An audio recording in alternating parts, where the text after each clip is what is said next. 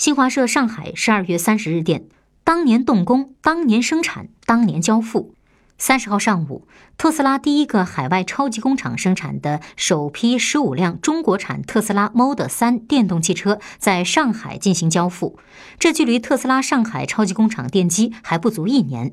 特斯拉上海超级工厂制造总监宋刚介绍，目前特斯拉上海工厂的产能已经达到每天二百八十台汽车，下一步产能还将继续提升。同时，中国产特斯拉的零部件本地化率也会从现在的百分之三十，逐步在二零二零年底提升到完全的国产化。特斯拉方面表示，明年一月，企业将向用户大规模开启中国产汽车的交付。二零二零年，特斯拉还计划实现超级充电站的数量、用户服务中心的数量的翻倍。